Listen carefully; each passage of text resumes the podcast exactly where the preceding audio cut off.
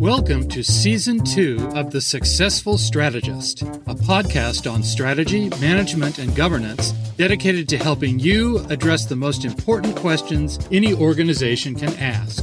I'm Mitchell Muncy, a consultant who has co founded or led five startups, for profit and nonprofit, spanning the media, public policy, and higher education. In these practical five minute episodes, I cut through jargon and myth to offer you the same advice I give my clients.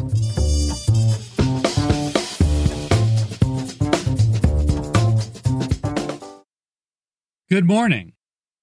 This is the third in a series of episodes in which I'm presenting quick tests I use to help my clients, for profits and nonprofits, think about whether they have a real strategy. Last time, we covered the stupid test.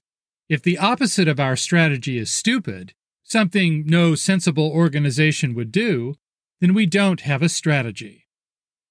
In my experience, the stupid test eliminates about three quarters of what organizations present as strategies. Unfortunately, many of the remaining 25% fail the test we'll discuss today the meaning test. Most strategic plans are full of key terms whose meanings are presumed when they should be defined.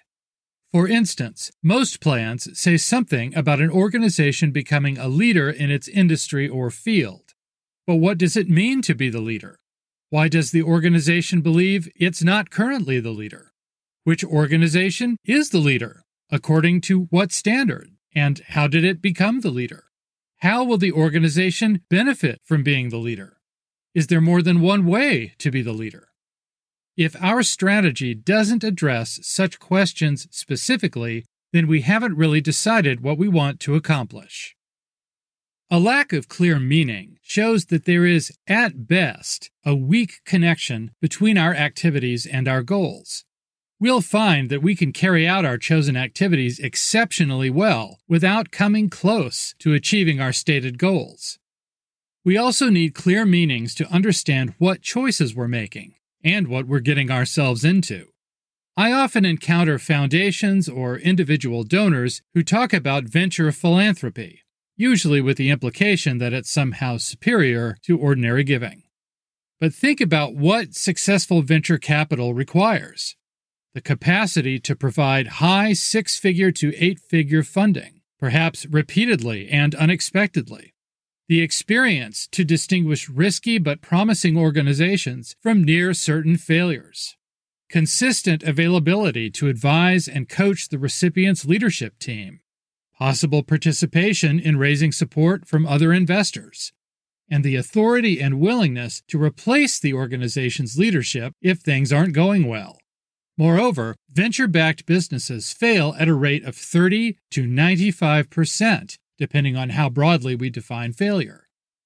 I've met very few philanthropists with the capacity and tolerance for risk to make even one million dollar gift, presuming there's a one third chance or greater of it being a total loss. But perhaps most important, no strategy can succeed unless everyone in our organization understands it in the same way, using the same language. The financial services firm Edward Jones adopted a strategy of serving, in the words of its strategic plan, conservative individual investors who delegate their financial decisions. The plan went on to provide explicit definitions of each important term conservative, individual, even investor, as well as what it means to delegate financial decisions. None of Jones's employees could be in the slightest doubt about what the firm was doing and why, which allowed them to make choices confidently in their daily work and led to substantial growth in the firm in a short period of time. We may resist defining our terms as a way of keeping our options open, but it is the opposite clear language that sets us on a path to success. My suggestion for today is ask whether the definitions of key terms in your organization's strategy are clear enough to allow you to set measurable goals. If you're not sure, write down your definition of these terms and ask your colleagues if they agree. Next time, we'll discuss the fourth test I encourage clients to apply the execution test. Most people learn about podcasts from friends and colleagues. If this episode was helpful, please take 30 seconds right now to recommend The Successful Strategist to one other person. And be sure you haven't missed any of the previous episodes. If you'd like to receive my twice monthly newsletter, which includes show notes and a summary of important ideas about strategy, management, or governance, sign up at thesuccessfulstrategist.com. I'm glad we could invest this time together.